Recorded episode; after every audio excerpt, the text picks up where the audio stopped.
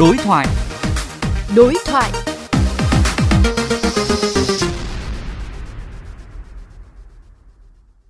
Thưa quý vị, mới đây chính phủ ban hành Nghị định 117 về quy định xử phạt vi phạm hành chính trong lĩnh vực y tế. Trong đó nội dung xử phạt từ 1 đến 3 triệu đồng đối với hành vi lôi kéo, ép buộc người khác uống rượu bia nhận được nhiều sự quan tâm của dư luận. Đối thoại với phóng viên Huy Hoàng về vấn đề này, tiến sĩ Đoàn Văn Báu, chuyên gia tâm lý tội phạm, chia sẻ.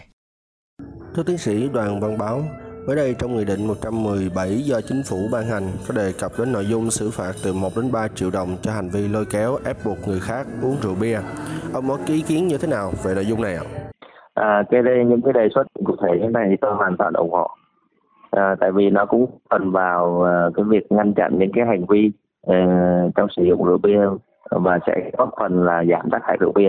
Nhưng mà tôi quan tâm nhất đấy là việc gì uh, nó có hiệu quả hay không và nó có đi vào thực tế hay không ví dụ như bây giờ có một người kích động tôi uống rượu bia nhưng mà tôi sẽ phải báo cái việc đó với ai À, thì từ trước đến nay chúng ta đã có quá nhiều các quy định, các, các chế tài xử phạt hành chính đối với các hành vi liên quan đến rượu bia. Xong cũng như lo ngại của ông, đó chính là tính khả thi khi đưa vào thực tế. Vậy theo ông thì chúng ta cần làm gì để cái quy định này thật sự đạt được hiệu quả?